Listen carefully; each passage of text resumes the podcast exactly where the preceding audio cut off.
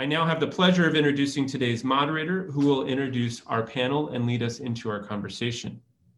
Father Patrick Gilger is completing his doctorate at the New School for Social Research in New York City. He will join the sociology faculty at Loyola University Chicago this coming fall and is contributing editor for culture at America Media. Father Patty, the floor is yours. Thank you very much, Michael. It's really a pleasure to be here. Uh, I want to say good morning to all of you who are here with us, or perhaps good afternoon. I know Patricia is joining us from uh, overseas, and maybe some of you else are, are as well. Uh, my name, as Michael said, is Father Patrick Gilger. I'm really delighted to welcome you to our event this morning. Um, democracy, the topic of our conversation today, is a, both a self-evident term. We all know in some ways what it is, and at the same time, it can be a little mysterious. It's like a plural concept that seems to slip out of our grasp sometimes right when we try to make a precise definition. This is in part because democracy uh, is more than one thing. Maybe we can describe it just quickly today in three ways. First, democracy is certainly a system. It's a pragmatic mode of ordering our government through voting and through representation and through laws. We know it. But it's also an identity. Um, we understand ourselves as equal members of a republic. In a democracy, we're peers who govern ourselves but in addition to being a set of institutions and something of an identity, democracy is also a goal for us. It's something we get closer to realizing as we ourselves or other people come to participate in this self-governing equal institution more fully. But as a goal, democracy is not only something that we can move closer to, it's also something that we can drift away from or move farther from. And that is what brings us a bit to our topic for this morning's conversation on the fragility of our democracy. As our event description noted, it seems to many, perhaps to some of you, that we're facing crises of democracy that are perhaps more powerful than any we've seen in a generation. Inequality that continues at a galloping pace, policing, policing systems that are increasingly racialized or militarized, and political decision making that can appear remote or divorced from the lives of everyday citizens and ordinary people. So our conversation today really has two prominent goals. First is to understand something of our present context, to, to come to grips with it a bit more fully. How did we get here? And how can we understand what some of these fragilities are? The second goal is to perhaps widen and deepen our political imagination so that we can respond in a more hopeful, a more ambitious, a more challenging way to these deep problems that are facing us. And we're going to pursue these dual goals today in discussion with some really eminent authors, um, the authors of two new books. The first will be Professor Jason Blakely of Pepperdine University, and his, his book is called We Built Reality. The second are professors Patricia Nanz and Charles Taylor, and we'll be discussing their book, Reconstructing Democracy, as well. And we're going to do our best to put these two books into dialogue with one another. And I think they make for an interesting pairing, both because of what they share and what they do not.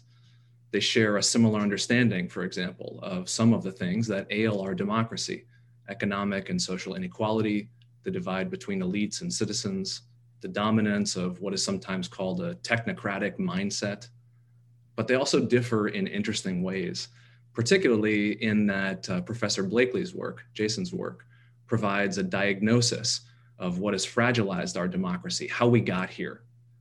It gives us in something of an origin story, perhaps. While professors Nanz and Taylor Patricia and Charles provide ways of responding to this fragility. Theirs is a storytelling endeavor that's on the ground and exemplary. It's true of ways that uh, communities and organizations are building democracy in the midst of this fragile context. Notably, in a time when our political conversations, when they even happen, are often reduced to a discussion of how parties can obtain or maintain control Today, we are here to talk about something a bit different, how our political climate got this way and what we might do about it before and beneath or beyond our everyday understandings of democracy. I must say that for my own part, it's already been a pleasure engaging with these authors and with their books and with the ideas that they communicate. I admit to being very excited for these authors to share with you all a sense of how they understand these fragilities of our democracies and how we might respond to them. So it's in light of that that I'd like to turn to our panelists today. First to Professor Jason Blakely. Jason, I'd really like to welcome you to our event this morning. I'm really excited to hear from you. And maybe just an opening salvo of a question. Would you be willing just to introduce us to the argument of your book, How We Built Reality, excuse me, We Built Reality, and help us understand something of how technocracy and maybe xenophobia relate to your diagnosis of our crisis today? Yes, thank you very much, uh, Father Patty. I'm, I'm happy to do that. And thank you to the organizers and particularly my co-panelists, Patrizia and Charles, whose scholarship I, I, greatly admire. I have to say very quickly that I first read Charles's A Secular Age when I was still a graduate student at UC Berkeley in 2007. And at the time I was an ardent atheist who liked to repeat the Nietzschean aphorism, thou shalt not lie, killed God. In other words, there was no intellectually honest way to be a theist and reading Charles's book just exploded the credibility of that aphorism in my mind.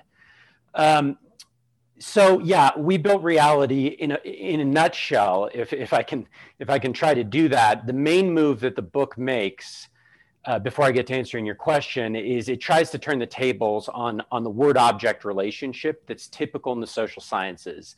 I think that oftentimes uh, there are habits of mind and reading that come from the natural sciences where we read the social sciences as though the, the object of study out there is in a kind of splendid isolation, if you like, from the word or theory that we um, develop about it. So, for instance, if you read a description of the stars or constellations, whether that description is right or wrong, it doesn't actually change the uh, placement of the stars or the constellations by contrast, I wanted to take up in the book, uh, I wanted uh, an interpretive or hermeneutic perspective. And by the way, no one this side of uh, Gadamer has taught us more about hermeneutics and interpretivism than Charles. Uh, but I want to take up an interpretive perspective in which social science is a set of meanings. And if you see social science as a set of meanings, then what starts to become apparent is that the word object relationship is different the descriptions and theories can actually enter into identities, self understandings, and even re- radical restructurings of the entire world we live in, the social world we live in. In some ways, We Built Reality is a mass of these analyses of these examples of what I call double H effects or double hermeneutic effects, in which the description, the word, the theory in the social sciences as meanings actually entered into um, the self understandings and the structurings of social reality itself. Now, in terms of your question, um, I, I, there are a bunch of different double H effects in the book. I talk about computational theory of mind, algorithmic dating, uh, drone warfare, managerial work, managerialized workplaces. Um, but I think there are two cluster areas where I'll give just a few brief examples that um, I hope complement Patrizia's and Charles's um, superb little volume on reviving democracy. They talk about two corruptive traditions to democracy, hierarchicalized traditions. The first being what they call neoliberalism. In We Built Reality, I don't use the word neoliberalism. I use the term the market polis, in part because I, I'm concerned there not just with self conscious Reaganism and Thatcherism, but with a shift in social imaginary where we view society not so much as a democratic community per se, but more so as a kind of uh, market or economic activity.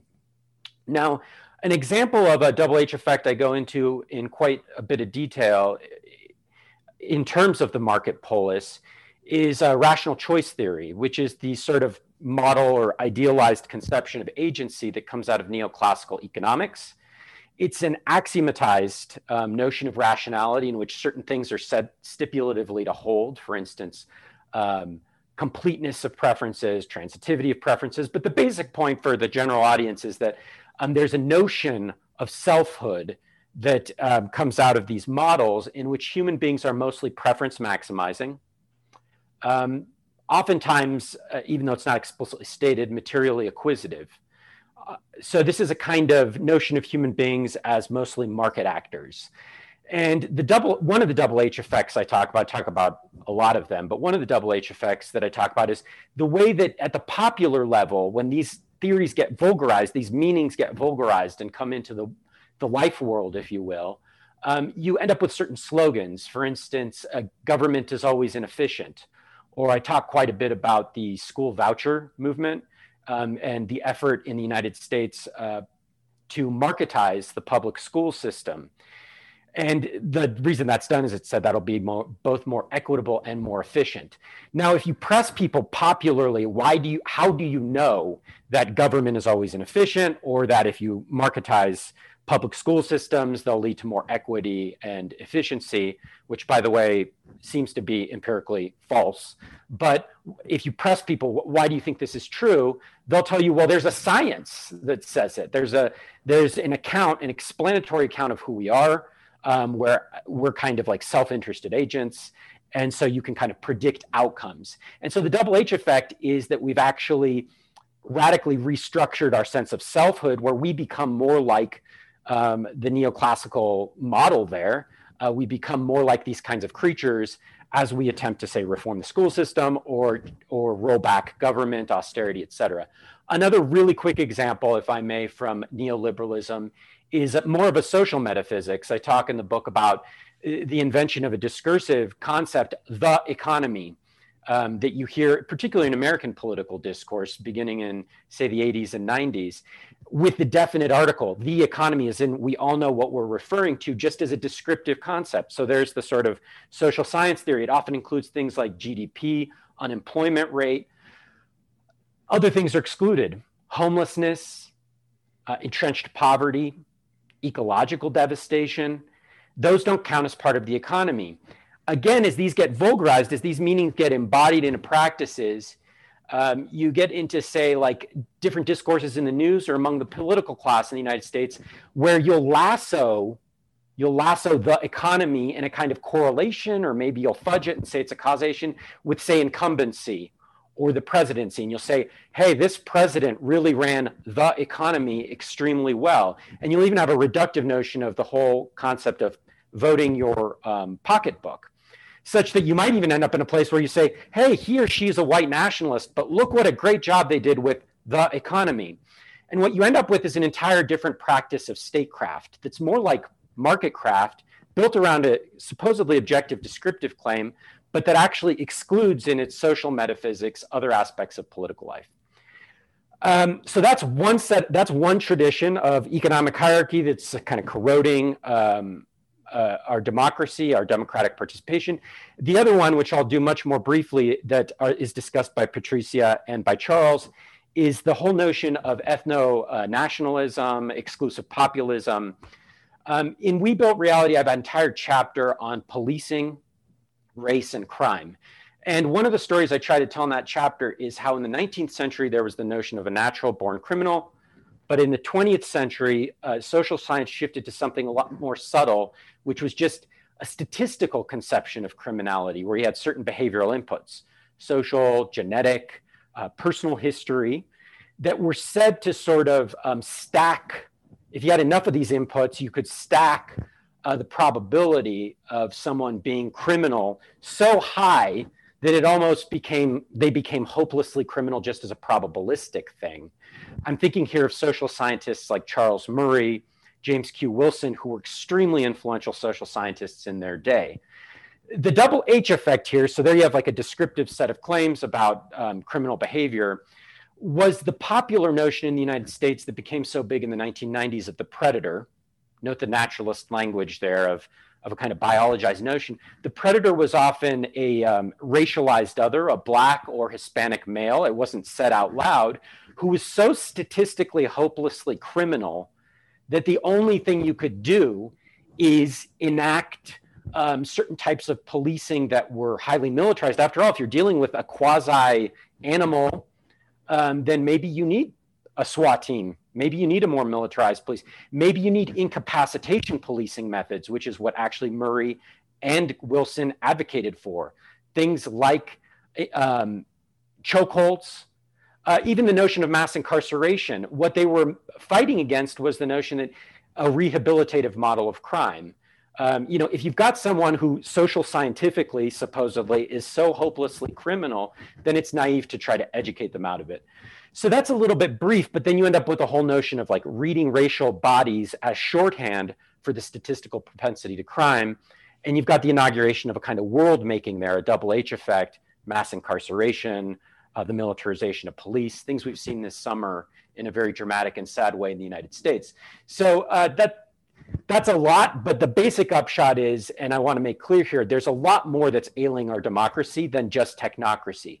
But mm-hmm. neoliberalism and exclusive xenophobic uh, populism both have, if you like, technocratic um, well springs that can help establish it as a sort of order of economic hierarchy and of, of racial hierarchy uh, that go against sort of participatory democracy.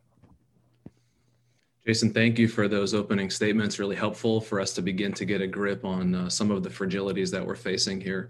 Um, Professor Taylor, I'd like to turn to you, Charles, um, to uh, invite you to join our conversation here. You can unmute yourself. And I'd like to ask um, if you could give us a sense of how you and, and Patrizia understand some of these same problems that, uh, that Jason has described for us. Um, I know that in your book you give uh, you give a really uh, a beautiful set of stories about democracy being reconstructed from the ground level all over the world, and, and uh, it's really beautiful to read those things. Could you help us understand how you to you understand those fragilities of democracy and how those storytelling uh, responds to it, and maybe expands our political imagination a bit in the light of some of these challenges? Yeah, and I think there is a tremendous overlap between our book and uh, and Jason's, and very evidently. But uh, let me come at it this way. I mean, what we call populism today, uh, I think it's a bad word, but let's uh, can't go into that. We haven't got time to go into that. But you know, Trump, Marine Le Pen, uh, Salvini in Italy, and so on, is really uh, based on the fact that a lot of people in our Western democracies have had their standard of living decline. Their children aren't getting the same kind of jobs they had. Not just people and classes, but also certain areas, as you know, losing losing economic activity, et cetera, to very larger and larger central cities. And this has been recruited by what people call populism. That is the idea that this is all really the fault of, in some sense or other, outsiders. I mean, maybe fault of other countries like China, or fault of immigrants who are trying to get in, or fault the fault of immigrants who are already here and dragging us down. Or, and that's a, this is very important, in a lot of societies where there's a kind of caste-like understanding that some people should come first and some other people second and other people third, like the U.S. and the, with the unfortunate racial history, or all settler societies in relation to Aboriginals, or some European societies who had uh, empires, and then a lot of people from the empire, like in France and UK, have come in. There's a sense of sort of hierarchy. So the idea is that you appeal to people in sort of middle of the hierarchy, saying that the people that are on the bottom are getting a lot of privileges which you should be uh, given. And the corrupt elites are people who favor those uh, people on the uh, lower level as against you, honest uh, Americans or Brits or, or, French and so on. And now, one of the, there's many, many reasons for this, but one of the conditions of it all working is total opacity of the democratic political system. And it wasn't always opaque. By opacity, I mean what levers do I use to change the situation? What can I do to make the government listen to me, pay attention, work on my problem, right? It's a question of levers. So, if you like, the opacity goes along with what I want to call a sense of citizen inefficacy or a lack of citizen efficacy, the sense that we can't do anything about this. And very often at certain phases, you get that expressed in a drop in the participation. People, you know, from election to election, a smaller percentage of people actually participate. And we see in the latter half, latter decades of the 20th century and the beginning of the 21st century, this decline going on and on until the populists come on scene and people begin to vote more again, but they vote for Trump or Le Pen and so on, right? Now, of course, the great unspoken secret of all this is that the, the remedies recommended by Trump and Le Pen, apart from being, you know, ethically repulsive, actually wouldn't help. actually, you know, Trump managed to try to wreck Obamacare and cut the taxes on the rich, which is very far from helping the people that actually voted for him. So that's another point that the problem is opacity. And so, how to cure this? Well, now there are many, many facets of that, and I, we can't go into all of them. We live in these awful uh, echo chambers. This is partly the split in the so-called legitimate media between, let's say, Fox and CNN, but partly also the importance of social media. So we get this incredible growth of utterly fantastic pictures of the universe and pictures of the other and the enemy and so on. Now, how to best combat this? And our conviction is you best combat this not by more good theory, I mean, it helps have good theory, but by mobilizing. If you can mobilize people around certain goals that really mean something to them and show them that turning out in larger numbers behind these goals will actually produce effects, then you can give them a sense again that yeah i know what levers to pull what organizations to join what what mobilizations to back. But this this has to happen on the global level on the national level if you like of the, the, the whole electorate. But now our now we're getting to our book. Our book says but just a minute think. This should also happen on the local level because there are things that can be done on the local level that can't be done uh, simply on the national level. And we have the two kinds of ways to create what's the difference in opacity? Transparency. Two two ways to create greater transparency and greater sense of what the levers are.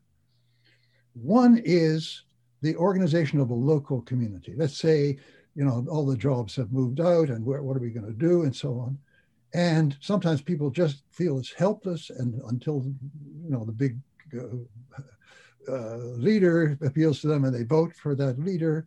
But sometimes people get together and they start to meet and they talk to each other and they try to work out what they really feel is wrong. And then they try to work out with advice of maybe experts what alternative sources of, of uh, employment for instance might be. And they so several things begin to happen First of all, they begin to get to know each other and trust each other so that you get, in the American case, it may be Democrats and Republicans uh, who suddenly cease to be the other, but become people that they know and they can collaborate with.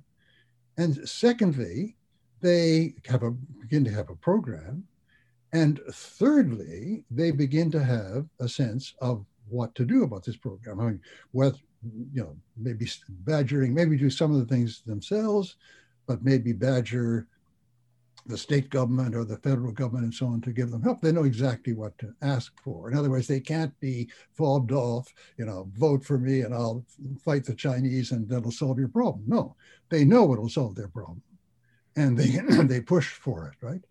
And another way, and Patricia will talk about this a great deal more than me because she's really one of the experts on it. She's published uh, in Germany on it is to get together consultative bodies, very often chosen to represent a little bit the diversity of the population, who then sit down and talk about these issues. Now, in both these kinds of media, something very important happening that the partners or you know discussion partners are not some strange other which has all these horrible qualities that you everybody knows they have, but actual flesh and blood human beings, and you you get to know them and you get to understand what makes them tick, and um, so that's very important. And the other thing is that you actually manage in that situation to work out uh, viable solutions, or let's say very often a, a range of possible solutions between which the whole electorate can choose later, but they actually, you know, they have something to be said for them and arguments for them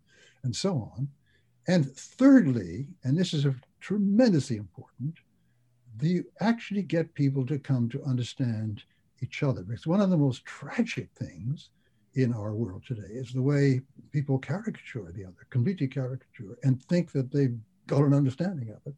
Whereas we all know when you bring some of these people together from these other these tribes, all these things break down they get a sense of well, what exactly moves this other person. And a lot of the things that moves them may be repulsive to me, but I can understand where they're coming from. And that makes a whole difference, not just to how I can relate to them and how we can relate to each other, but actually how I how we can actually operate in a political society to restore this, you know, the kind of democracy that Hannah Arendt was talking about, that in other words, we talk to each other, really get to, listen to each other, and we can work out together in mutual respect what the best solution is for all of us. So, I mean, to sum up, the what we're tackling is this opacity factor, right, which is a necessary condition of these uh, populists, as people call them, op- operating. And we're saying that it has to be tackled on the national level, yes, but also on the local level or in smaller groups, specially chosen for that, in order to produce the, the elements that can allow us to re- make democracy again really work. Excellent. Thank you very much, Charles. Beautiful. Um, Patricia, I'd love to invite you to join our conversation now as well. Um, welcome. Um, in light of what we've heard here, we heard a little bit from Jason about the diagnosis of one particularly deep set of problems, of this misunderstanding that social science that imitates natural science can produce in us. And then we heard a little bit from Charles about how uh, you understand these responses to a particular form of opacity uh, happening in our democracy today on the local level there and maybe growing into some national levels.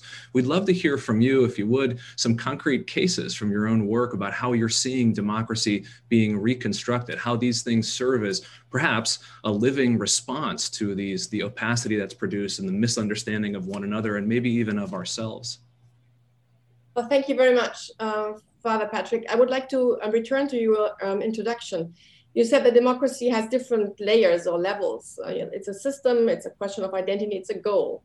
And I would I would stress the fact that uh, as we see with the pandemic uh, of the coronavirus, there's a, uh, an increasing sort of um, sort of dysfunctional uh, working of the government, where it's clear that the, the capacity of handling not only the pandemic but other conflicts and other questions we have to tackle uh, is is really in in danger, uh, not only for the pandemic but for many for the climate change, for many complex issues. So that's a, it's, it's a question of um, capacity of steering at the system level. Uh, as Charles said, of course, within uh, communities, of course, it's a question how you tackle the, the gaps between um, the, the, different uh, social groups, the conflicts you have, and how you get to a shared identity of a political community. And then you have, of course, the question of a goal being improvi- uh, improving democracy even further. Um, so I would like to say that um, there are two main uh, reasons why we uh, went to look at the local level. One is because it seems that federal political government is much more unable to solve problems than at the local level. So the real problems are really at the local level, and some they would need to sort of tickle upwards from the bottom, so that political uh, the political realm at the federal level would be able to learn from all these different uh, solutions at the bottom because it's it's very abstract and they very seldom see what they uh, what the consequence of, of federal politics is for the local communities.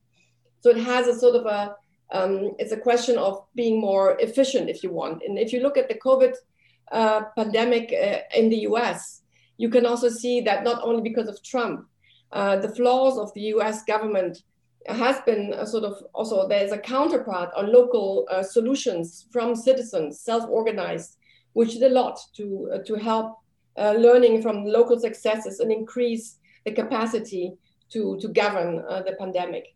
Uh, and um, uh, a colleague of ours in, in Harvard, Archon Fung, made a point that if you would have this bottom up decentralized learning, you would have a much better idea of how to tackle these questions.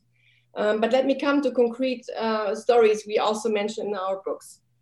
well, I mean, there are first of all, it's, it's important to understand that there are different traditions between the US and Europe. Uh, while in, in the US, um, I believe that um, citizen participation is very much uh, um, grassroots uh, um, self-organization of communities and the state doesn't play a big role. In, in Europe, the state plays a much bigger role, not only in Germany, but in many other countries. And this is important because, of course, it's a totally different uh, question whether you self organize citizens around questions and then you push local authorities or your local leader um, for a certain solution rather than um, an organized, for example, randomly uh, selected bunch of people uh, um, trying to find solutions for big problems. Um, and for the second, I just give you an, an question or an, an, example of Ireland, where the first um, sort of very famous uh, citizen assembly took place in 2013 and then 15 and 16. Uh, and it was about the most prominent example was about an amendment of the constitution for the same-sex marriage, which was a hugely controversial issue in the Catholic island. and politics didn't have the courage to face this, this problem. And through this uh, randomly selected citizen assembly with around 100 citizens, they really managed to come to, uh, to a consensus nearly, or at least more than two thirds of the, not only of citizen assembly, but then in the referendum, it was the exact number of the population uh, to be for an amendment of the constitution and for same-sex uh, marriage. So this is a way how it really worked because the government and parliament in particular was very much involved in the design and also there was a strong political will for participation. This is very, very rare. We just saw in France the same thing happening on climate issues. It was a exemplary uh, process, very well done, with 150 um, randomly selected citizens. They brought uh, very important and very thoughtful um, results uh, and now the problem is that it was only um, President Macron who was for this uh, citizen assembly. And uh, in the end, there's a struggle between different players within the government and parliament. And it's a very big question whether they will really do something with, the, with these results.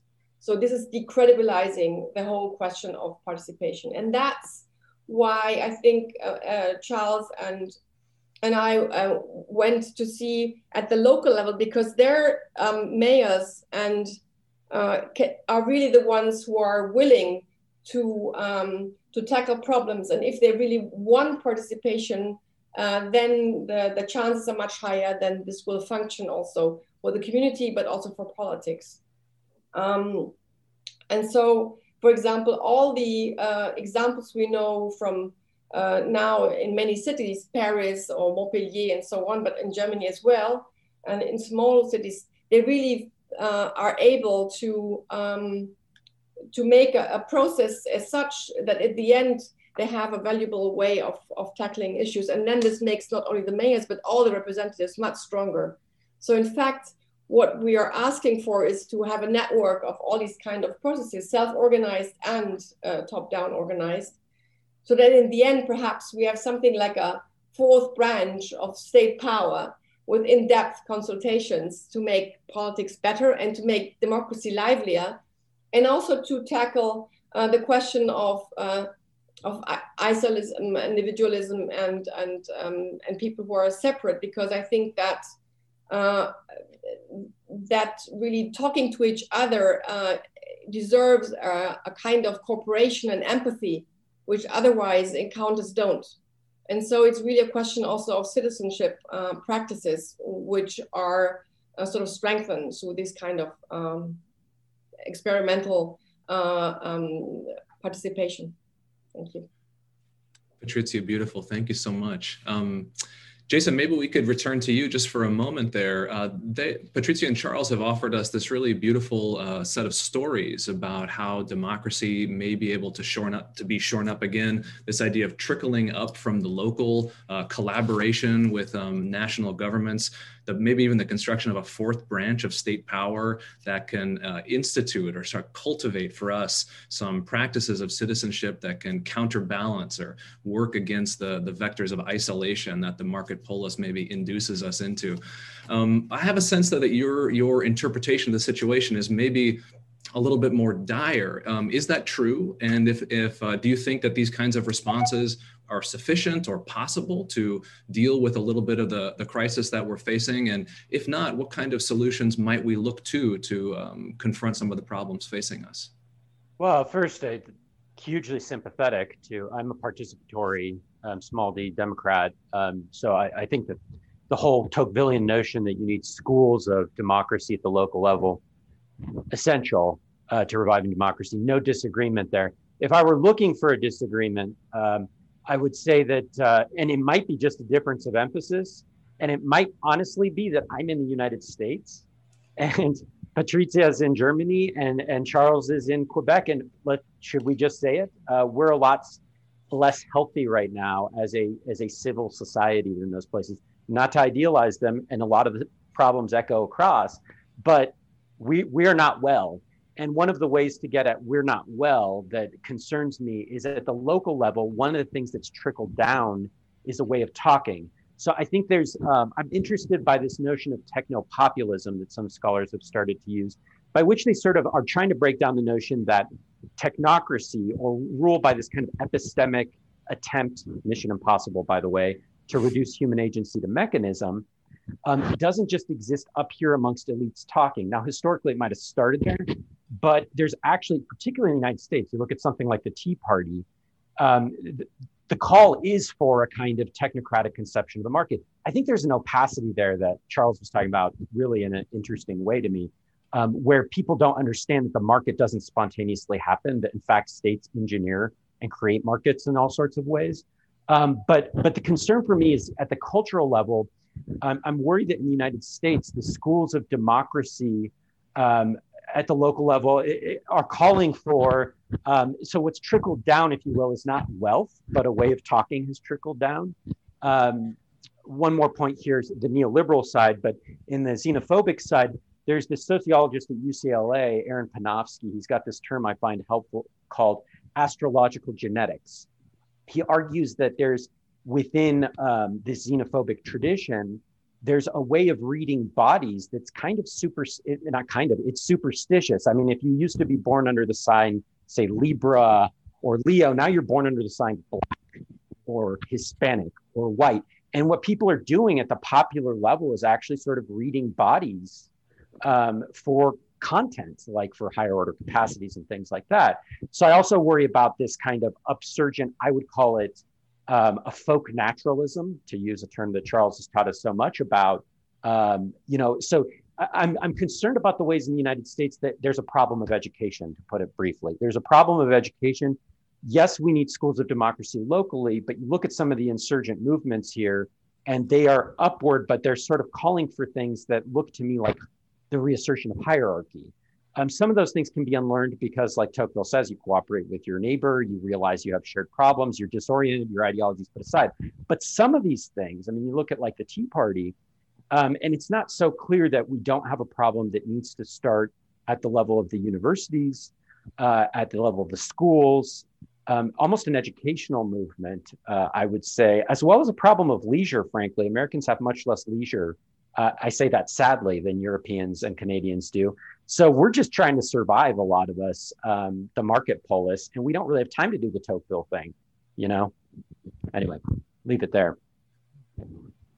Jason, thank you. Um, Charles, this idea of uh, the stories that you tell, I mean, in some ways, uh, the the critic the critic in me is tempted to say, "Wow, these are just idealized examples." But the fact of the matter is that they're not. Like the the stories you tell in the book are are from the ground level of actual cases where uh, communities are gathering together on their own, or sometimes with the help of outside outside sources, um, to construct some of these spaces of democratic education that Jason is both attracted to and maybe a little uh, tendentious or you know nervous around and hopeful for but um, anything that you're seeing there about the requirements for those those things as schools of democracy i know that you, in your book you guys reference very carefully the, the need for trained mediators some local experts some outside experts anything there that will help us from a cultural level kind of build that yeah. identity as participatory citizens again that you could help us understand Yeah. I mean, in this, uh, it's a shame that uh, Maddie couldn't join us because, uh, you know, they have an unfortunate accident because she's the one who's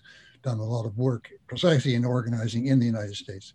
But see, I think the th- think that both the kinds of gettings together that we are describing and the ones that Jason is describing are happening at the same time. Yeah. But I mean, the, the, people are definitely organizing around white supremacy. We can, what happened on January the 6th was a lot of very, you know, very good grassroots or good in the sense of a vector, grassroots organization. So it is a matter of different kinds of coming together. The thing is, the kind that, let's say, keep in the States, the kind that Maddie is talking about, is where people, uh, people you have to select to tackle the problem are people from lots of different media and background because they have the expertise, the insight, the knowledge, and, or you need the consent in order to get a plan together and send it up, right? The kind of getting together that led all the people into the Capitol on, January the 6th was the getting together of people who are sharing the same bubble, the same myth, same hatreds, and so on. And my my conviction is that one of the ways of defeating that bad kind of mobilization is to get people involved in the other kind of mobilization, where the people they need to speak to and get the consent for and hear the advice of are just anybody who has something to say or some influence in the local community who can actually put together a solution. And that forces them out of their, uh, what is the word, bubble, echo chamber, and so on. And my one of my convictions is that I mean it's very important to work out the intellectual reasons, and I, I must say I'm tremendously inspired by Jason's book and the way he works through uh, in detail a lot of the ways in which this totally objectifying clunking way of understanding human beings actually is not just helpless and not telling us anything, but is actually telling us something that we shouldn't be believing. But um, we need, and we definitely need that. But in order to, have, you have to cut this kind of existential change in people's lives where they start, they're forced to start talking to people from the other bubble and they can't get what they want without uh, some some exchange and that's what's going to break it down. Right? I mean, I think that there's there's I have to mention there's something I think deeper always going on here. When you look at uh, things like Martin Luther King and and uh, John Lewis and so on, they really had an insight that the people that were making li- their lives very difficult were themselves to be uh, pitied in certain sense. They themselves, they're they're imprisoned in this kind of idea that the blacks are lower, and, and I got to hang on to that, and I got to keep them down there, and so on. And and it's also haunted by, as you see in the, the whole history of the white South, they're haunted by the fact that knowing what they've done to these people, what these people must want to do to them is pretty terrible. So we got to hold them, etc. These things are imprisoning and how do you get people out of that? And you can't just preach at them from a great height, right? So uh, the, the way to do it is to allow it to break through. I mean, to have that kind of theory and insight operating. You know, it's a wonderful expression by uh, Lewis. Put down the burden of hatred. You know, it's a burden. It's crushing you, right? And but in order to get that through, you have to talk to people outside that bubble. And all, I think all of this is working. And you, that you know, the great Black Lives Matter demonstrations that happened after uh, the terrible murder of George Floyd are examples, I think, of that kind of thing spreading. Right? Uh, it's getting people to flip over and see it in this other perspective. And I think that the kind of thing we're talking about can help that happen. Beautiful. Yeah, beautiful. The starting these um I'm reminded very much of something you know I've read in your in your work of the only that the only way we can convince people uh, to change their minds is to tell them a better story of their own experiences. And um, I, I, hear something of that John Lewis tendency in there, that the beautiful admiration that we have for people who become capable of doing this at some point. Um, Patrizia, I thought we might turn to you for a moment and, and noting that enormous challenge that we're facing there, I was wondering if you had any thoughts on the contrast between the different contexts within which this happens. And I'm wondering this both with regard to media context, the fragmentation of our media ecos- ecosystem, which makes it so difficult uh, to gather people's attention to begin some of these kinds of conversations here. There are so many appeals to our identity that press against the kinds of uh, uh, values that we may want to have in a participatory democracy but also the difference between the European and the American context. And knowing that the European experience is itself very, diff- very different, we'd love to see some examples. Now, maybe John Lewis is an example of a possible, you know, response within the European system. Are there there are examples within Europe that can be responses here for us, or anything that you're seeing there in your own expertise? Yeah, thank you very much. I would like to um, just tell you a very brief story about the, the French um, Citizen Assembly.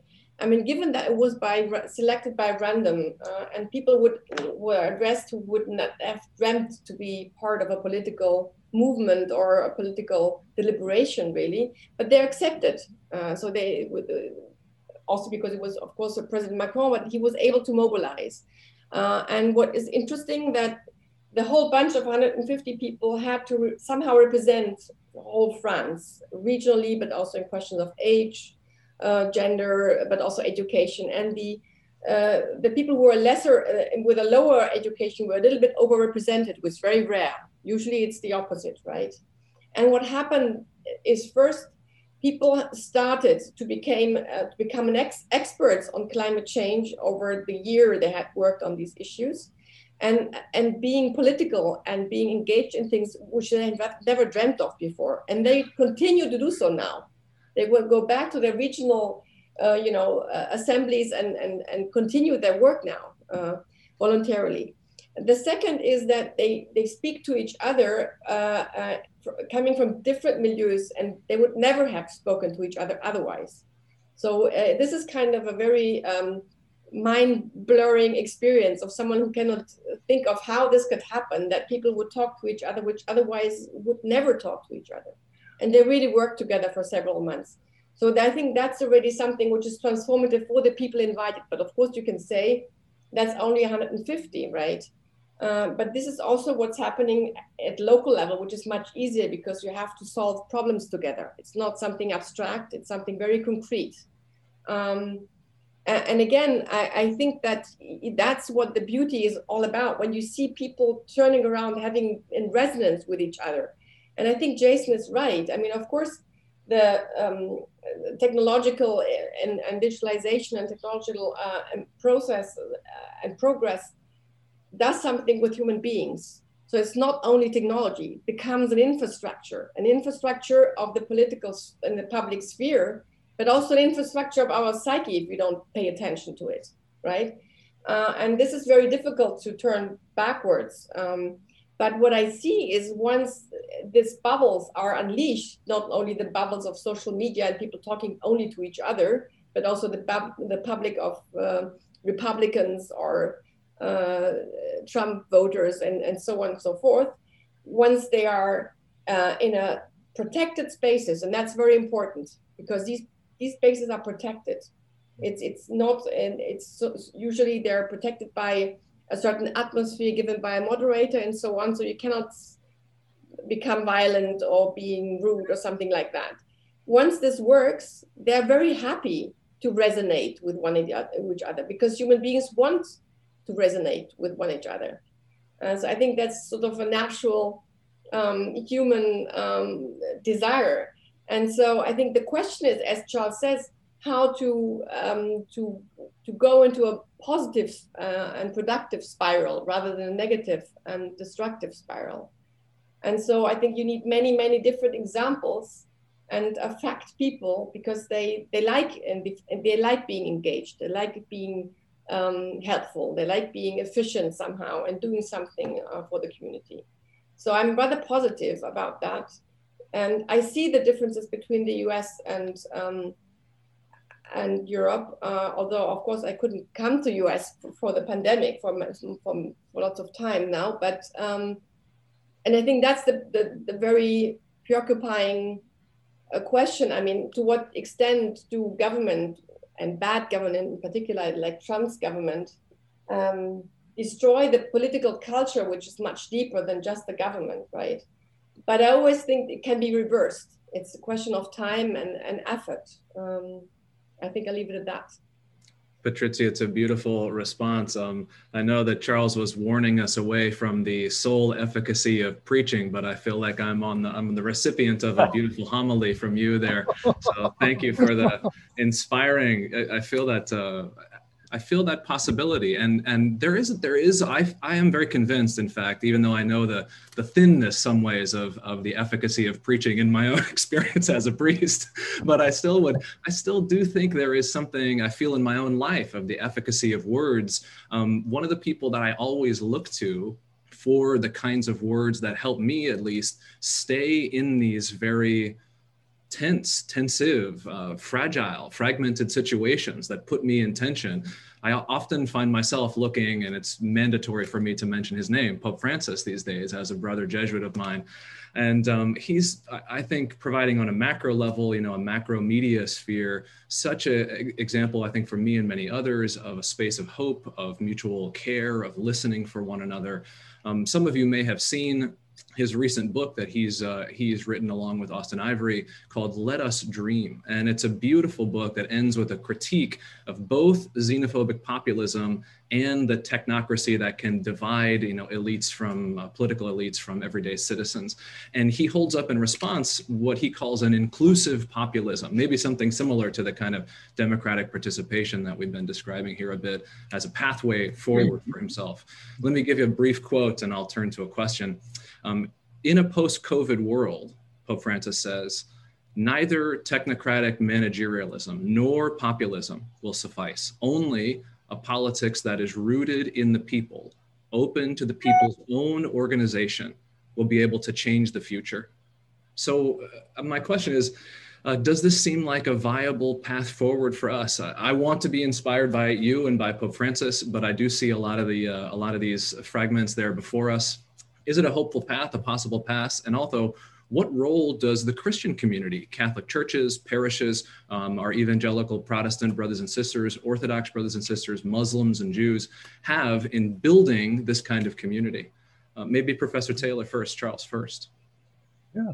No, I mean, I think I'm, I was going to mention Pope Francis too. I mean, I think that there's nothing will beat getting people together. Uh, word, there aren't where they don't choose their immediate affinity as the as the criterion. So you're forced to work with other people on I don't mean force with the gun, but I mean the, uh, on very very important existential issues for all of you. you know, where you want to we want to stop the most terrible consequences of climate change. We want to have a more equal, more uh, society with greater prosperity for everybody, and so on. So you're getting people to, uh, as it were, see that they have to get together, or in the case of that, uh, what Patrizia is talking about, you select, you know, uh, a representative sample, and they have to talk to each other, even if they. I think that that is the only that's the only way to uh, reinvigorate democracy, but it's also the only way to create some kind of sanity and some kind of solidarity and sense of of uh, belonging to the same society. And the, these two things go, go together. And, you know, that's why I think the, the entire approach of the people that, that Jason takes apart so well in his book, which all of which completely avoid they, you know, the passing through a real understanding of what moves people. Well, it's all some kind of trick that they find or some kind of special lever that they find, right? Which you can use either to predict crime or to get the most efficient uh, uh, market system or, or whatever, right? it's forcing people to meet and agree and talk about really important problems across barriers because they can't, they recognize I can't solve it alone, or they're put together maybe by government in order to have people from all these areas and they have to solve it together. And so I think that that is the, I think Francis is absolutely right there. There's nothing restores democracy like democracy, like actually mobilizing to get something done. Yeah. Thank you. Thank you. Um, Jason or Patrizia, would either of you like to chime in there? I can just add something. I would say two, two words really um, hope and creation, in the sense that um, I think that the, the fact that we have very much presentism in our politics. Uh, instead, you have to have long-term perspective and to, uh, to see that the creation has to be preserved in, in terms of the planet and the nature. And so you, you have much more long-term perspective. That's one thing. And you, you have to, to, to preserve and be respectful to, to, uh, to all the creatures, really. I think that's one thing. And you have the hope that this can be done this gives you much more sort of resilience to what happens every day and to the things you see, which are not very pleasant always. Um, so you have the endurance because you have hope. I think that for me is the, the Christian part in it. Beautiful. There was an inter- if I can just cut in, there was a really interesting part in your guys' book about long-term councils, which as an American citizen, we don't have, at least I'm not aware of this kind of democratic setup, Patrizia, to what you're saying. Certain councils that their point is to have kind of a long-term perspective on deliberation correct? Yes. Exactly. Yeah. because i think in some ways um, we're not really set up uh, politically at least in the united states to to think that way. We think more in terms of election terms um, I, would I would just add really quickly that uh, in terms of you know narrative has to fail you it, once you kind of make the shift over into hermeneutics and interpretivism um, even technocracy is just repressed meanings it's repressed interpretations. And so yeah. the story kind of you have to be failed by your stories in some ways. And the question is like how much damage do you do before your story your bad story fails you right? So if your if your view is i'm going to marketize um, i saw this in, in the question thing i'm not very good at multitasking but someone said hey the evidence shows that uh, school choice is is wonderful it's working well you can look in the book. I cite some studies that say that you know you have educational deserts, um, you have places where schools are shuttered, and so on. We could have the argument about the empirics, but the point is like behind technocracy to me more more deeply is if you try to reduce people to mechanism, it's kind of a mission impossible. Um, so if I if I try to read you racially, it actually fails me. It fails me. I, I think I'm I think you're this. I think you're that. But then I misunderstand you badly, um, and something goes wrong for me. So I think that there's a sense in which the stories um, have to fail and kind of hit a rock bottom. Um, what that looks like and what it looks like to accompany people um, to the point about Pope Francis, um, accompany people who are are living stories that maybe we see as as confused. Um, that's a big question, I think, for the churches and uh, and for and for de- uh, participatory democracy. I was really intrigued by this notion of an ethnographic um, facilitator that Charles and Patrizia talk about. So I think there's an issue there of how you um, accompany people who are living uh, maybe partial stories or distorted stories where they're in part onto something, but a lot of it is maybe wrongheaded. Beautiful, Jason. Thank you. Um, I would do. You're already turning us in the direction that I was hoping to turn with uh, to some of the questions and answers that our audience here has posed. Um, Jason, we'd like to, I'd like to stay with you. Um, there are two questions, one from Jim Perry and another from Carlos Ramirez Cacho. Um, the first is this, they're, they're a little connected. The first that Jason asks, or Jim asks, excuse me, can the market model be essentially correct and only in extreme form uh, lead to social problems? Is it the case that that could be, that could be true? And a related question from Carlos, uh, is it the case that social science can be used to implement anti-racist and anti-populist measures precisely through these technocratic means that we're uh, criticizing here today? Ought we to rule out efforts to do so uh, beforehand? So responses to those kinds of questions would be lovely, Jason. Yeah, I mean, there's no escaping kind of contestability of political life. So when someone says, isn't there a way that markets can just resolve our problems? My answer is, there are a lot of ways of organizing human society and being human. And already built into that is sort of there's there's an objective way to resolve our problems that's scientific. Uh, whereas if you like, markets are, are an organization of meanings and, and a way of living out society that we can ask ourselves and deliberate over. We need to democratize them more, basically. They're not, I talk about this with policing too. I think one of the reasons that uh, militarized police has become self evident in the United States. I mean, you take a photograph of a police officer 50 years ago in this country and today, I think it would astonish my grandparents what a police officer looks like today. Um, they're not alive to see it, what happened? We're, we view it as just the scientific way of policing in some ways. It's inescapable. Um, so I sense there are kind of like realism um, in the in the bad sense of like there's only one way to have a society. I think unfortunately, or fortunately, actually, I would say it it always falls back on us to have the discussion. So then we could have the discussion: Is there a role for for economic activity that's organized around the profit motive? Yes or no? We could come out more or less radicalized positions across the board. There could be a lot of respectable positions, to be honest with you. I mean, we're human beings groping around in the darkness. But what I don't like and what I do object to philosophically is to sort of like scientifically um, christen one of the options as the only realistic way to realistic way to have a society. Mm-hmm. Um, and in that sense, we need more imagination and more experimentation with the kinds of models that Patrizia and Charles are talking about. Um, and that's actually a question I had reading their book is what about the democratization of the economy? There's a lot of talk about the democratization of, of like political life, but what about like democratizing the workplace? Now that would make me sound on the more radical side, but um, there, those questions should be deliberated on and not just set as the scientific way of being human. Excellent.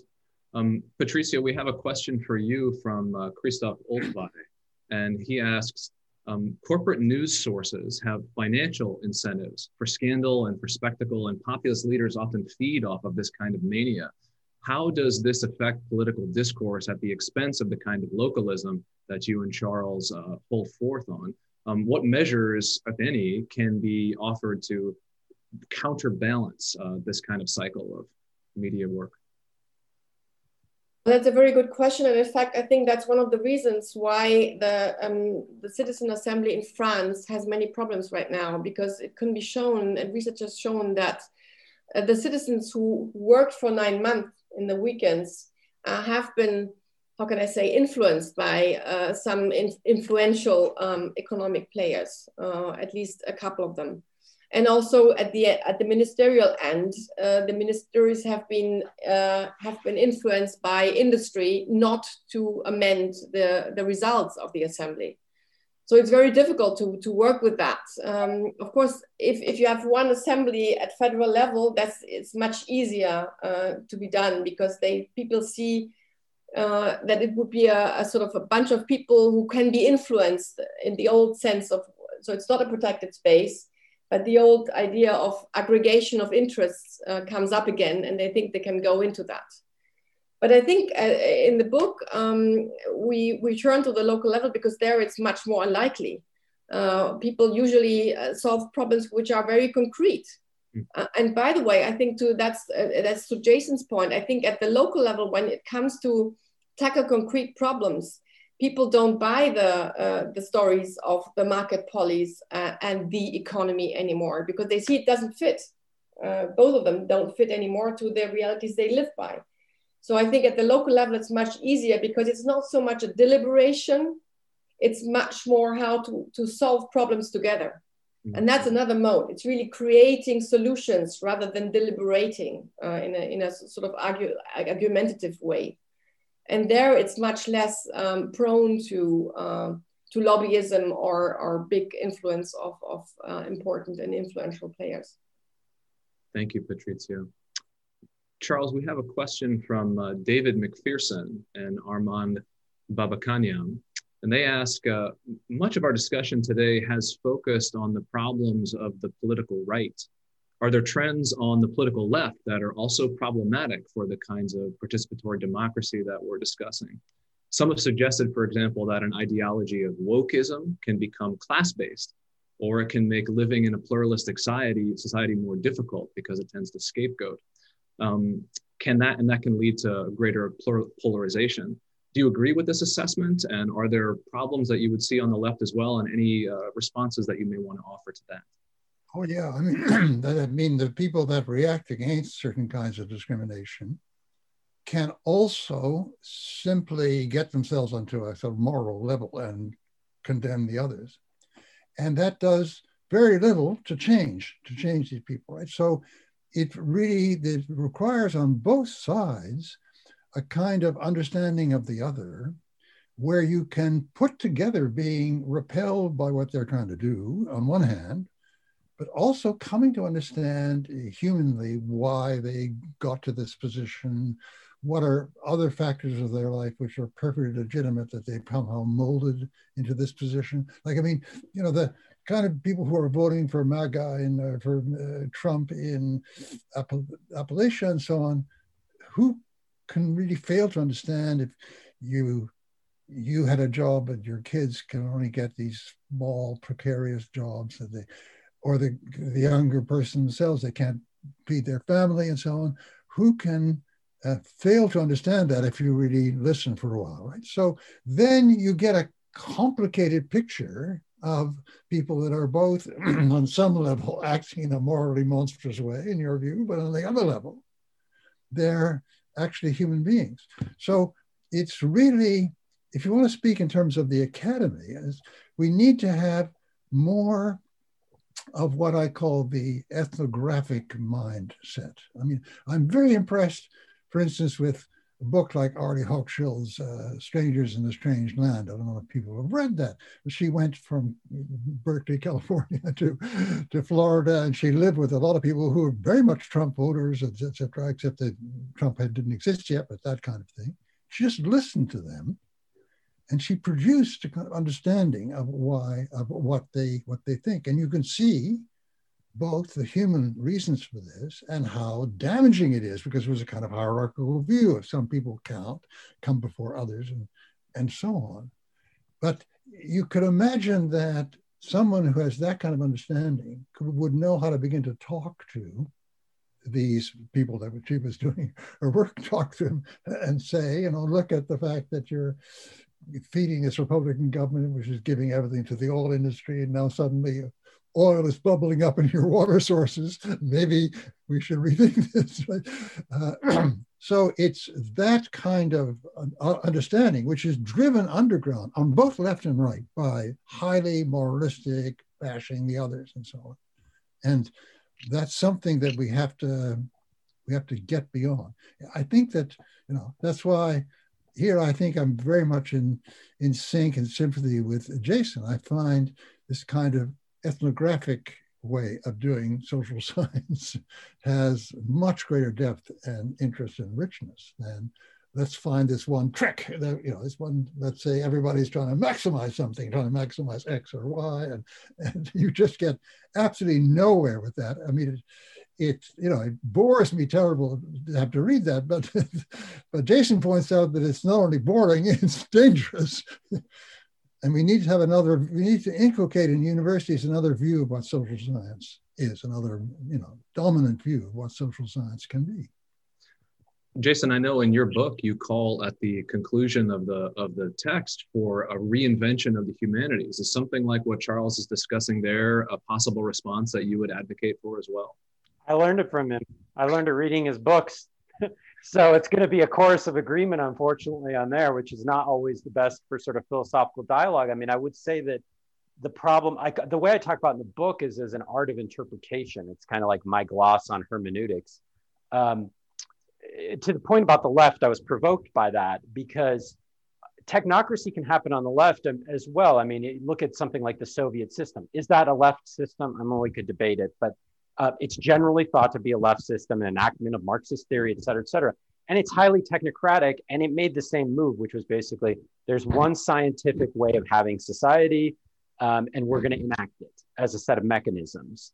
And that also it does a violence to the fact that human beings, as self-interpreting, storytelling animals, this is the humbling part. I think there's an epistemic humility in hermeneutics, which is that if you live stories, you're going to have to kind of come to grips with the fact that there's not the scientifically official story. You're going to have to have dialogue, debate, uncomfortable moments as a human being about which story to live. My, my son, he loves stories. He's three years old. He doesn't understand science yet. He understands stories. Um, stories are much more epistemically available. Um, and also, we're always living them as human beings. So they're already something we're embodying. So um, I think that the to the left right point, yeah, we need an education in hermeneutics. I call for a revival of the humanities. I think there's something that I want to call something like hermeneutic illiteracy that people are not good at reading political reality because we've defunded the liberal arts here and so on. We lack historical consciousness. We don't know echoes in authoritarianism, things like that. we see it. But I don't mean to just say technocracy is something of the right. Far from it. Um, it's it's it's a power grab that any of us can make with our politics. We can suddenly say, "Hey, I've got a science," and now it just follows that you have to have my political regime. Yeah, I remember in reading your book um, feeling uncomfortable at multiple points because it felt like there was no comfortable place to stand. Like I, I was not allowed to stand on the left or in the center or on the right. And after I was dislocated that way, there was actually a moment of freedom. Like, well, okay, maybe I don't have to put full my full weight in any of these places. Now, for me, obviously, I'm wearing a you know a very formal outfit at the moment that will uh, signify to many where I would like to put my my stability of ground here. And maybe building a little bit off of this, we have a question from uh, David DeCoste for all of the panelists. Patrizia, maybe we could begin with you, and then we'll move back through. Um, he asks, what is the possible role of the Catholic Church in fostering this kind of positive democratic engagement that's being discussed here, especially given that the church in the United States seems to be just as polarized as anywhere else here. And that may not be true in uh, other European countries. I, I, wish I could answer that question. I cannot. But um, if the church is supposed to include every kind of person within that divided political community, how ought we to you know, foster this kind of behavior from within our, our religious participation? Well, I think that the, the, the church, at least the Catholic Church in Germany and, in Europe, it's it's uh, has very difficult times at the moment, as you know. So uh, it's a question of regaining also credibility in a certain role, which I think is very important to play, because we certainly face um, times where we don't know. Uh, we are in the middle of, of fog because a paradigm is going to finish soon. It seems it's still struggling to stay in power, but we don't know what will, the future will be. We don't we don't know exactly what the new paradigm is all about, right? Uh, and so in these times where um, you you lack clarity, I think that orientation is the most important thing you can de deliver. Um, and I don't think top down orientation is possible anymore, but holding the space for finding together uh, a common orientation would, I think, be the role of all churches. Uh, and to me, I think this would be very important to, to play this role. And I, I can imagine that people would respond to that because there are not many players and actors around who can play this role as intermediary. And I think it, it would be um, very important, again, to, to, um, to start conversations how we should live in the future and give orientation, uh, at least a, a, space for finding together orientation. Beautiful. Uh, Charles or Jason, would you like to add anything? Yeah, well, I think the Catholic Church is really in a very strange position. Maybe not the only church. There's such a huge difference. I mean, a huge gap, a, a big uh, chasm between what Catholics like me, how we see the world, and how a lot of, anyway, US Catholics, but also some bishops in my country see the world, where they they happily join this strange, in the United States case, is very strange American conservatism, which is really so wacky. you know, I mean, it combines uh, such different things. They're not interested in conserving the planet or conserving social solidarity or the US Constitution but somehow having a lot of people having guns is a very good idea. Is something that I can't associate with the conservatism, but but there is a conservative move in the church which is very afraid of any of the changes that might be proposed, like gay marriage and so on, and it's hard to talk to each other. And I'm wondering, I'm often wondering, my sense is that the Catholic Church is split up into affinity parishes, which would have great trouble sitting down together. But we don't have the structures that bring us together because we don't have any decision making structures that are not top down. That is one of our big problems. If if we had some kind of input from the parishes into what the you know the whole way the church conducts itself on a national level, let's say, they would have to sit down together. Representatives of affinity parishes and so-called conservative parishes would have to sit down and talk together, and have to listen to each other and and find a way to get through to each other and find a way to understand what drives them and so on. and so I think the you know the great uh, abiding problem of the Catholic Church since way back in the Middle Ages has been this kind of mon- well papal mon- monarchism, or if you like total top downism and so on. And we're not the only church like that, but we I guess we're the church which takes the championship in top down uh, uh, instead of top down structures. And you know this is doing us immense harm. I think all the time. It's something that we really have to address at some point. Thank you, Charles. Um, we have a question from uh, Paul Contino from the audience.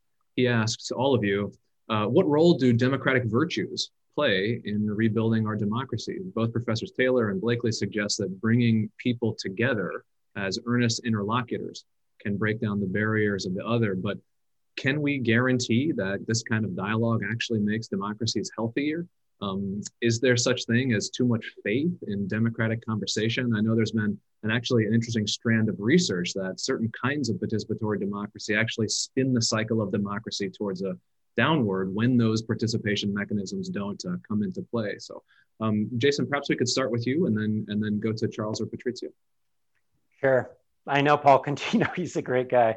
Um, so thanks for that question. I guess that uh, I would say that, um, and to sort of reference the earlier point, I do see a role for the, the churches here um, in terms of repairing solidarity. This is me just uh, echoing Pope Francis, but um, you know, our political communities ultimately fail us, uh, period, because we're finite, um, because the universe is finite, because our projects are finite. And just speaking from the tradition out of which I, I, come, which is the Catholic tradition, one of the things that's fascinating about um, Jesus is that in the Gospels, his parables are always about a kingdom that's on the way, it's coming into the world, but I'm also always just walking toward it. Um, it gives a time horizon to accompaniment and to who belongs to you that's different than politics at the same time that it intermixes with our politics uh, you take the figures we were talking about earlier, like Martin Luther King, one of the reasons he was so um, like just mind-bendingly powerful is that he could look over at people that were wishing to do him physical harm and violence and he could see that further down the road on the journey they were still together in some sense that they would be reconciled and that they were trapped like like um, charles was saying that they had a heavy load they were carrying in a way and that maybe he could actually free them of it um, the churches have a role to play in this sort of um, that, that even supersedes or goes beyond any polity, which is in what it means to belong to each other, even beyond politics. And when we failed at politics, um, and one of the things I find uh, interesting or attractive and weird about this first century Jewish person, Jesus, uh, is that he has this notion of community that always goes further than I'm willing to go uh, my party, my uh, family, etc. Um, and so, yeah, I think that it is possible to put too much faith in democracy. I don't, I don't think any of the panelists here want to do that, but um, that's certainly a danger, if you like. Maybe this is just me being a hopeless Augustinian, but that you can sort of turn your highest thing into your politics. I mean, I'm extremely uh, politically enthusiastic individual uh, who wants to throw himself in there, but you can overdo it and ask things of politics that it cannot give you. Beautiful. Um, Patrizia or Charles, we'd love to hear from you, or I have another question. Well, I'm ready for the next question. Yeah. I can I can take it.